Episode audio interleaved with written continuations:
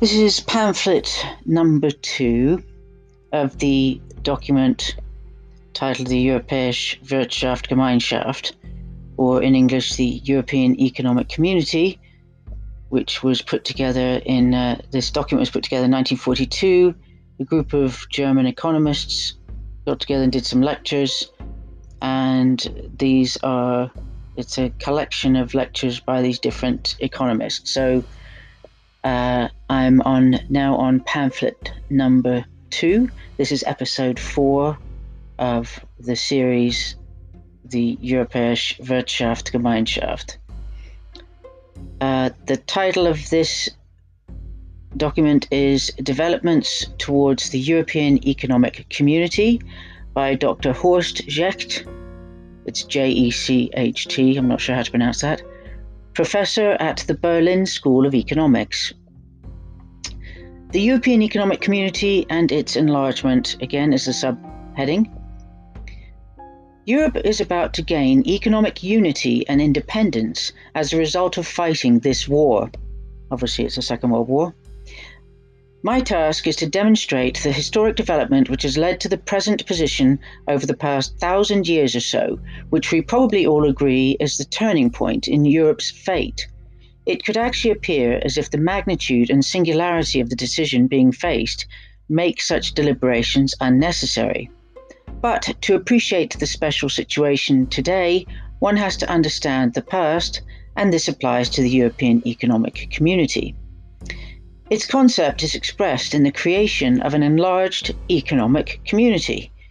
Even with a retrospective look at things, we need to demonstrate whether and how such an enlarged economic community has existed before in European history. I consciously use a word here which is freely used in modern literature and bears a truly undefined character in order to draw on notions familiar to us. Firstly, though, I want to describe where I find the identity of such an enlarged economic area. Managing any economy requires the availability of room to form a basis. The nature and characteristics of that area, its abundance of agricultural and mineral products, and its transport situation are as influential as the effects of economic activity on the formation of economic life. We can talk about economic landscapes in regard to the close relationship between economy and room in the sense of a uniform creation of an economic life in a defined geographical area. The term enlarged economic area we understand to mean the combination of economic processes over a wide area of the world, which go to create this advanced form of economic unity. In figurative terms, then, the formation of economic entities in an area which differs significantly from other economic ones. Two things are necessary for the creation of such a uniform economic area Firstly, a certain degree of economic integration within a given area. Put another way, the way in which it has governed its economic life for hundreds and thousands of years has to be overthrown and has to be left behind. Secondly, a certain unity of political order, in particular, has to bring together all economic features of this area. This does not mean in every case the subjection to the uniform single will of the state. Such communal order is quite possible in the form of voluntary cooperation between independent nations, while recognizing the political leadership of one people and state. Whether Europe has ever created, is creating, or will ever create an economic area is only now becoming a hotly debated issue.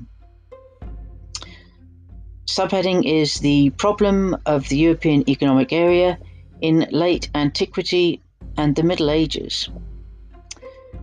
Let us start our consideration at the point where, for the first time in European history, a truly significant economic area, in the way we understand one, was seen.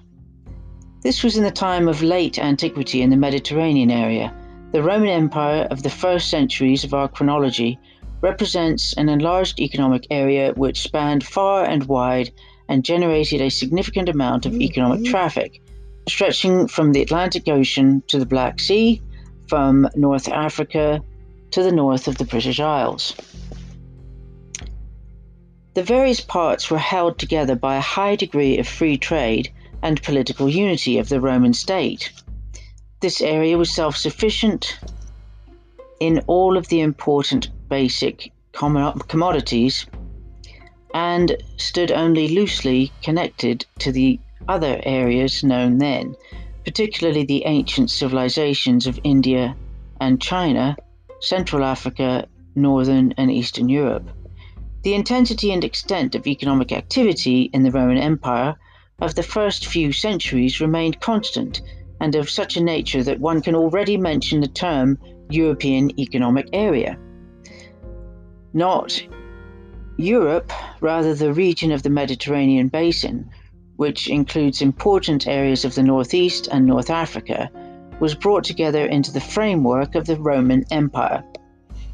Even from the 4th century AD, long before the collapse of the Western Roman Empire, this Mediterranean economic form had started to decay.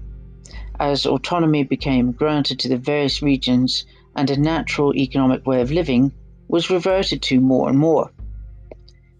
The historical nature of the so called Middle Ages is seen as different as the areas of Central and Western Europe lose their characters as peripheral zones and start to assume influence over European development politically, economically, and culturally. This is the first time one can talk of a quote European close quote economic economic history. Politically, the basis for the formation of a uniform economic area up to the High Middle Ages was not favorable at all. The Carolingian Empire gave powerful expression to the idea of unity in large areas of Europe as it was then, and even the entire Christian Occident. The German Empire, though restricted to an immediate region over the center of Europe, Germany and Italy, assumed political leadership of the Occident in its heyday.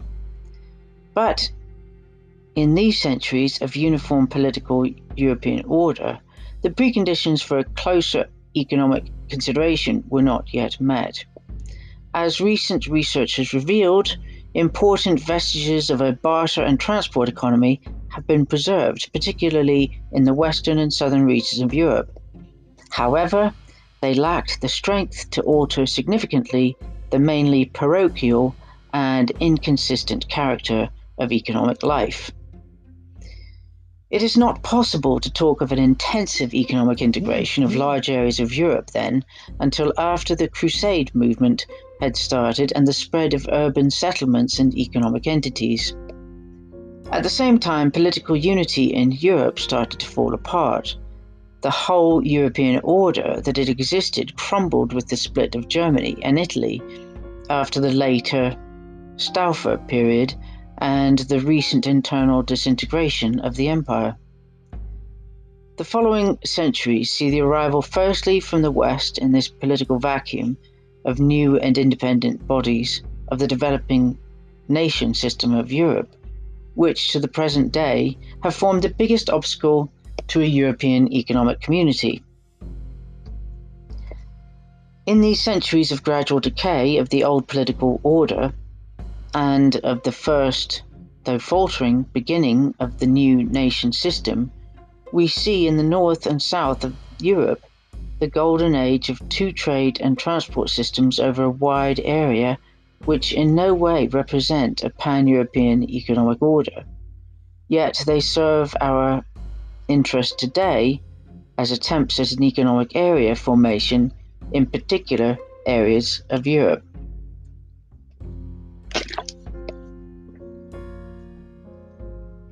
The Italian cities, first of all, drew rich benefits from the intensification of trade with the East as a result of the Crusades.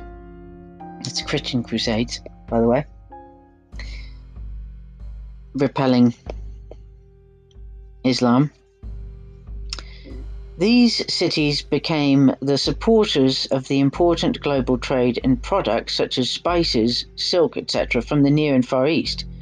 Venice rose to become the richest city in Europe at that time. The area around the eastern Mediterranean, hitherto ruled by Arabs, and the Byzantine. Sorry. The area around the eastern Mediterranean, hitherto ruled by Arabs and the Byzantine, became part of the Italian city's trade and economic area in the late Middle Ages. These cities incorporated the areas both commercially and to an extent politically into their area of rule with the help of a disparate system of trade colonies. Under German leadership in the area north of the Alps, a similarly intensive trade and transport network developed. On the one hand, it was already engaged in intensive trade with northern Italy due to the trade with the East, but its real activity and lasting historical achievement reaches into the east of Europe. The areas furthest to the east were connected to the European economic culture for the first time.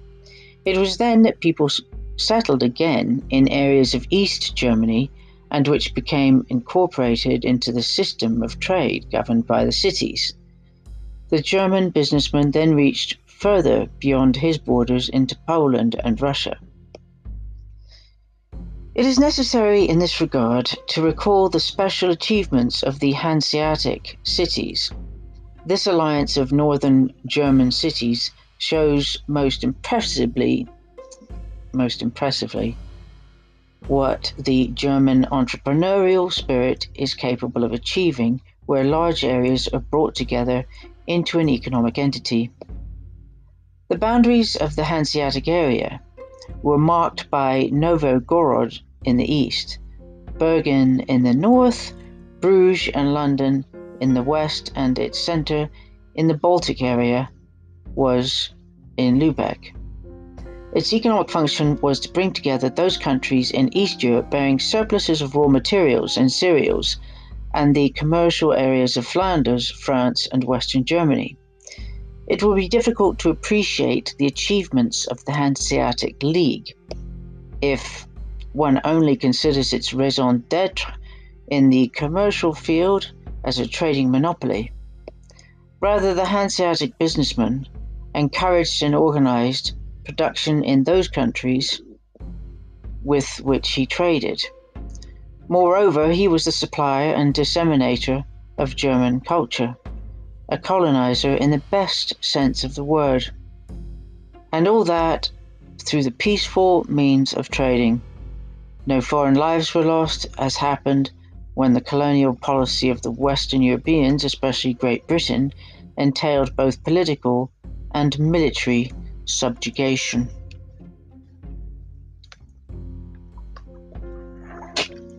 Excuse me for a sip of water.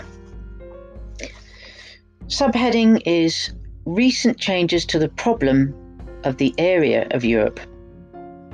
The dawning of the modern age, bringing with it a multitude of far reaching changes, led the economic life of Europe gradually but inexorably down new avenues. In relation to our problems, one can speak of almost a revolution taking place at that time in the way areas for living were regarded. This was most clearly expressed by the extension of the natural scientific world following the great voyages of discovery. Equally important are the effects of the changed idea about living area, both in terms of nation and economy. There were three major changes. One, the formation of the European nations into a geographically defined area, both in a political and economic sense. Two, the development of a transport system from a European one into an intercontinental one. And three, the growth of the British Isles into a predominantly sea power and the related so called free world economy. Subheading The formation of the nations and independent economies. Now, to the formation of the world of the European nations.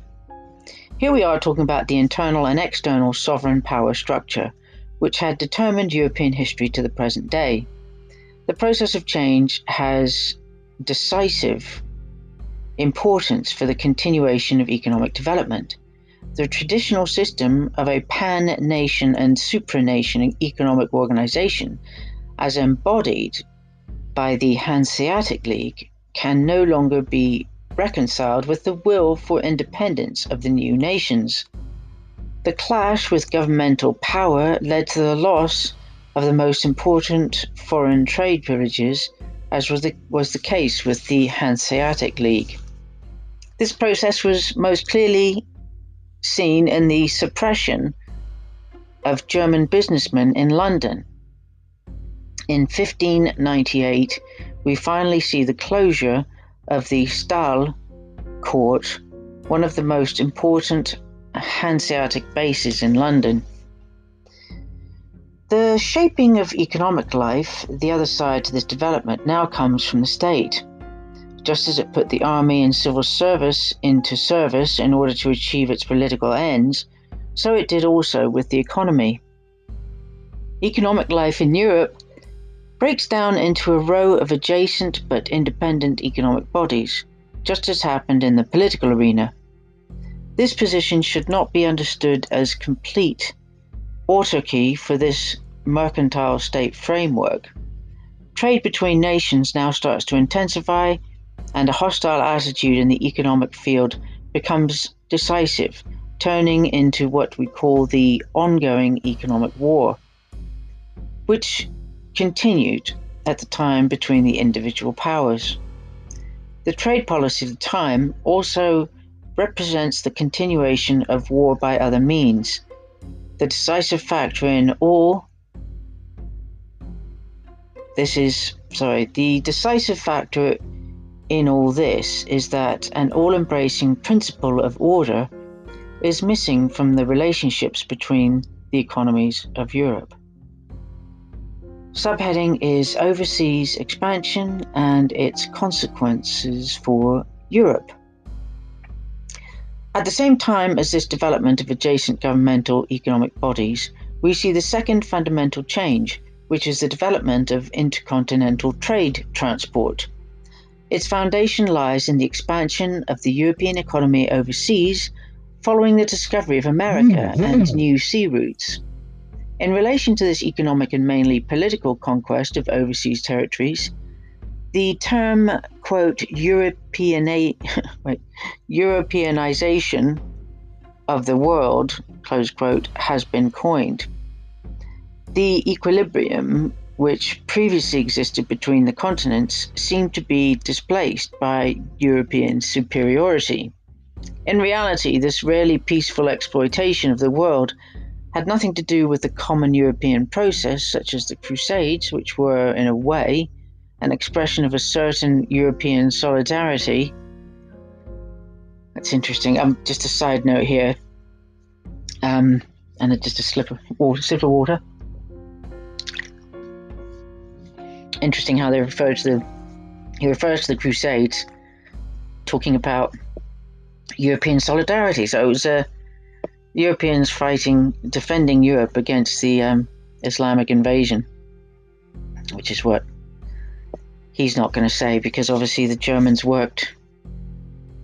Hitler teamed up with the um, with Muslims. Anyway, right. That's just a side note. Back to the lecture. Rather, it was all about the isolated and egotistical action of individual European powers. The fiercest, the fiercest wars were waged in order to gain possession of the colonies. One can say that all the important European wars in that century were simply the European analogy of these battles to divide up the world. One after another, the two nations of the Iberian Peninsula, then Holland, France, and finally the eventual victor, Great Britain rose up from these wars as leading colonial powers. Both in war and peace, the individual nations watched this exploitation of the colonies full of distrust and enmity, which were bent on gaining a trade monopoly with its colonies. The colonial powers' relations with overseas areas grew more important than their relations within Europe. This only applies, though, to the leading Atlantic powers in Western Europe. A parallel to this development in, is the nascent expansion of Russia towards Siberia and on to the Pacific, thereby confirming its identity as a half Asian power. Middle Europe, on the other hand, at first had no share in this economic exploitation of the world due to political weakness, and in spite of being the natural center point of the continent in the Middle Ages. Moreover, she was dealt a hefty setback by the competition from the new overseas countries. Our linen industry is a well known example, which used to be the most important industry export in early times, and whose collapse was finally sealed by the advance of foreign cotton. The outbreak of World War I meant changes to production as well as, as consumption. In southern Europe, those nations that had been based on rice, cotton, and sugar production since the Middle Ages fell victim to competition from Western India. Italy's economic regression caused by the change in sea routes accelerated by the shift of production overseas. Sub. Right, sorry, of the production overseas. Overall, this extension of intercontinental trade, which started after the modern age, represents a process for Europe that demolishes the traditional European economic order and strengthens the development that arose from the formation of the nations of Europe. The 19th century, especially the middle part of it, only brought to an end what was what have started in the previous centuries.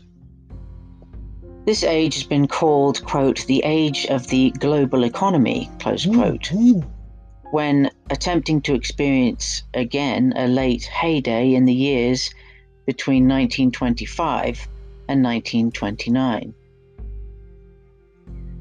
During this time, economic relations between continents reached their peak. European trade, especially between the developed industrial nations of Western and Central Europe, increased considerably, none more so than in the direction of the outer regions of Europe. The title used, Age of the World Economy, is justified when one considers the profound change in economic relations between Europe and overseas. On the one hand, Western and Central Europe only now attain that technical superiority that transforms it the world's workshop. Oh, sorry, I guess it means it transforms it into the world's workshop. Sorry. Let me just read that again. On the one hand, Western and Central Europe only now attain that technical superiority that transformed it the world's workshop. I guess it into the world's workshop. On the other, at the same time, it meant that Europe became dependent on imports from overseas regions more than ever before in the past. Until the 19th century, European imports consisted of goods from the colonies, i.e., precious metals, and then, as far as Eastern Asia is concerned, commercially produced luxury goods, i.e., goods that are not essential for living. Where food and raw material supply is concerned, though, the European nations, at least the largest ones, were self sufficient until the start of the 19th century. For the nations in Western and Central Europe, imports of food and raw materials start to grow from this point, upon which a strong dependence on imports from overseas develops. This development ends up with production of food and raw materials in the agricultural regions of Eastern and Central Europe falling to a very low level. All those reserves and opportunities available to Europe go almost totally unused. This is a further sign of the continued decline of the European economic community. Subtitle subheading, sorry, the release of England from the continent and the formation of the quote free global economy. Excuse me. This recent transformation only becomes complete with the third change, which I earlier described as fundamental and that is the special development undergone by the British Isles at time. Again, bad English. Until then, they had not become the predominantly maritime power that they are today, despite their insular position, one whose land extends far into overseas territories. The big difference between the British Isles and the nations of continental Europe, even those with large overseas colonies, only becomes apparent now. Despite the latter's increasingly important economies outside Europe, they never lost their identity as European land powers. As if proof for this was needed, it can be seen in 1940 when Marshal Pétain refused to relocate the French government to a place outside Europe. We can recall, in contrast to this, various deliberations on the part of the English concerning a shift of the core of the British Empire to an overseas location. The foundation for this remarkable development of England was laid back in the period between the 16th and 18th centuries, where maritime superiority was gained and a global colonial empire acquired. By the end of this period, countries outside European accounted for 40% of England's export trade. This development continued until World War I. In 1913, these countries accounted for 56% and 65% of England's imports and exports, respectively.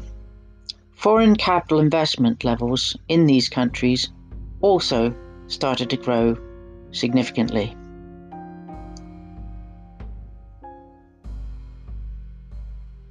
I'm going to bring this uh, episode to a close. That was episode four, and I will continue reading uh, this lecture in the next episode to follow shortly. Thank you for joining me. Based Amy, out.